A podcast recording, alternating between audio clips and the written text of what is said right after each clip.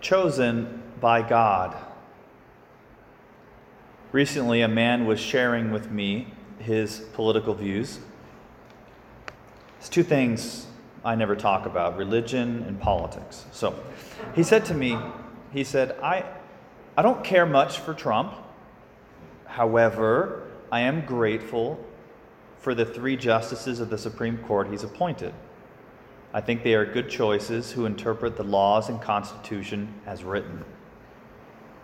So even though he doesn't care for our president as a person or personality or antics, but from his perspective, God has been able to do something good through him, which is what God does. Because in a sense, are there really any people who perfectly do God's will? Yet God works through all people who are imperfect. In our first reading, we hear of this anointed one, Cyrus. Who was Cyrus? Cyrus was the king of Persia. And the, the Persians had defeated the Babylonians. Why does that matter? Well, when the Jewish people were unfaithful to God, God worked through the Babylonians to help chastise the Jewish people, help re-educate them, help just, just cleanse their hearts and start over. And now God is using this foreign, foreign Persian king to move them back to the Holy Land. This Cyrus, it, it says twice in there, this King Cyrus, though you know me not. That even though Cyrus didn't know God, God still, as he's, the prophet says today, guided him by the right hand, took his right hand and guided him, cleared a path before him, and helped make all these things happen. That God is the one who's so powerful, so big. He's the one who guides all things according to his will, with or without our awareness and participation. And so God, all things are in God's hands. Jesus affirms this in the gospel. The Pharisees come to Jesus and they try to trap him. They ask him this question, is it lawful to pay the census tax to Caesar or not? They want Jesus to comment on political and religious matters. But Jesus sees that it's a trap. And because the, what are the options? If Jesus says, yes, pay the census tax, well, then the Pharisees will get all the Jewish people riled up to say, he wants us to be subservient to these Roman occupiers. But if he says, don't pay the tax, well, then the Pharisees go to the Romans and say, hey, he's telling everybody not to pay taxes. You know, arrest him for insurrection. But Jesus, God, who doesn't see things like we do, but from a higher perspective, he says this, he says, show me the coin. Whose image is this and whose inscription? So they go, well, it's Caesar's. And he says, then repay to Caesar what belongs to Caesar, and to God what belongs to God. Now, from our American mindset, we hear that and we say, oh, Jesus is advocating for separation of church and state. That Jesus is saying, okay, give to Caesar what belongs to Caesar, and give to God what belongs to God, and everything's nice and neat, and let's just keep those two separate. But, but let me ask you, what belongs to God?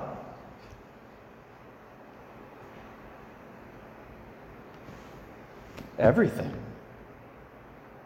Right? I mean, I didn't ask to be born. I was given the gift of life. That God is the God is being itself. God holds all things, moves all things.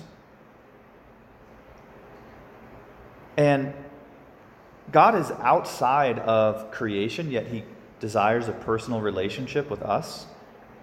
And so yes, we have money. Well, even even in America today, don't we have money with people's faces on it, right?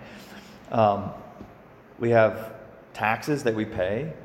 That there's things you do in society that you need to do. And God doesn't want to be over there. God is a part of all of it. There's, there's nothing that God doesn't care about, that he wants to be a part of. But here's another question. So if they're looking at the image of Caesar, in whose image is Caesar? Caesar is in the image and likeness of God, that all of us are. You and I make, make visible, make present God, make manifest. That God makes us in his image and likeness so that he can be made known, visible in the world. Through our love and um, just through our cooperation with him, the, mo- the more we cooperate with God, the one who is love, well, it just puts more love into the world. The more we cooperate with the Prince of Peace, well, it just, it puts more peace in the world. And, and I might not like that idea of, well, wait, we belong to God. It's like, no, it's, it's better that way. That, that God is the one who's working all things for our good, Romans eight twenty-eight. And when I, when I let him work all things for our good, for my good, it's better.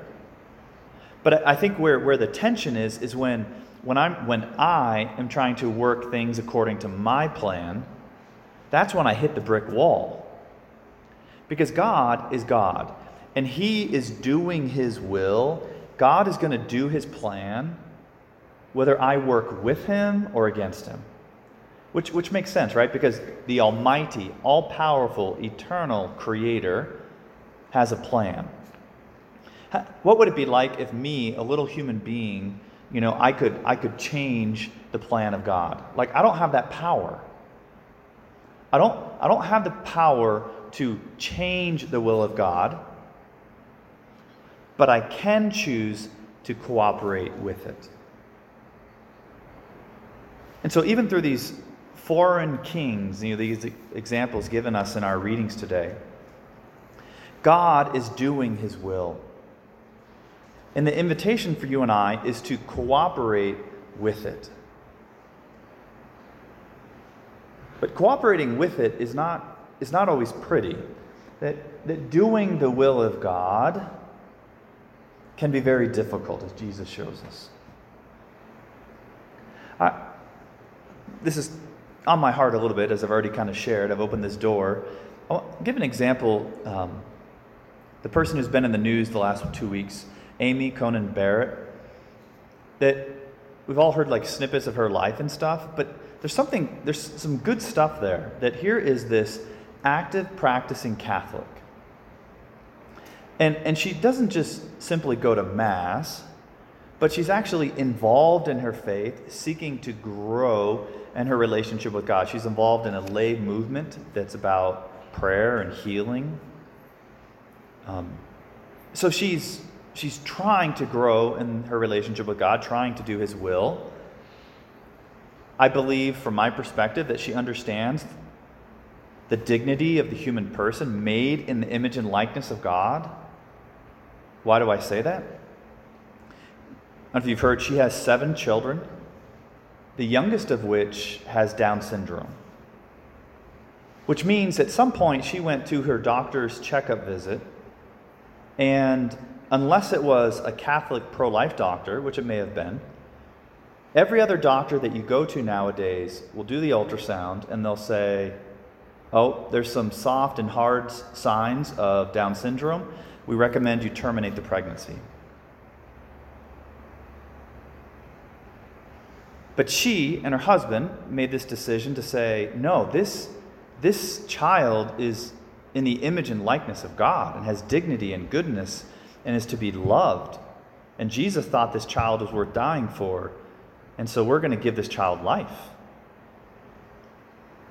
And that experience, in a sense, moved her even further to say, every person is human dignity. And she and her husband adopted two children from Haiti, one in two thousand five, and then in two thousand eleven they adopted a second child.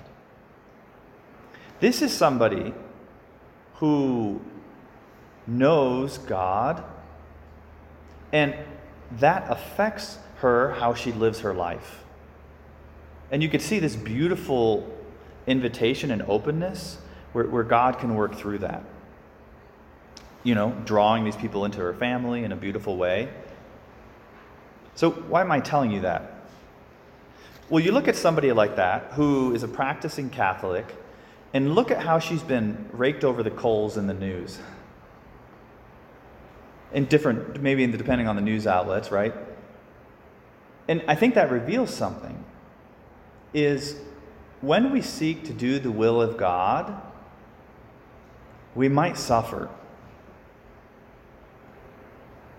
But somehow that suffering leads to new life and resurrection.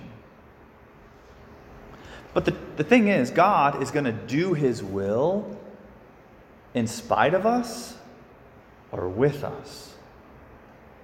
And that's our invitation. He's going to do his will, but he invites us to do it with him, to say yes, to, to allowing him to be the center of our life, to allow his love, his teachings to lead me in my life. The, the teachings that, that are about truth and goodness and love. So I can embrace his will or go against it. I, I'd like to mention again the saint I mentioned two weeks ago, Blessed Carlo Acutis. That, that here is this young man who at fifteen years old was diagnosed with leukemia. That things were happening in his life, apparently the will of God, was that this would happen. Not, not that God wills bad things, but God allows it because he's the one that's so powerful that he can make good come from everything. And so young Carlo, fifteen years old, got it. And he realizes, okay, this must be God's will. This is not what I want. Father, take this cup from me. Make me well. I want to be healthy and live a full life. But not my will, your will be done. And he said, I am happy to die because I'd lived my life without wasting even a minute of it on anything unpleasing to God. That he sought to live his whole life in union with the will of God. What happens when we live our whole life in union with the will of God? We become a saint. That's all of our invitation. Now, we might not all be recognized. You know, you're not going to see a statue of Father Matt Lowry one day. Well, I don't. I mean, I don't need a statue. I don't want a statue, but I want to be in heaven. I want to be a saint. I want to be with God, that place of perfect happiness, peace, and joy. And the one thing that's going to get me there is cooperating with the will of God, realizing that God has chosen me, and then I get to choose whether God does his will in spite of me or with me.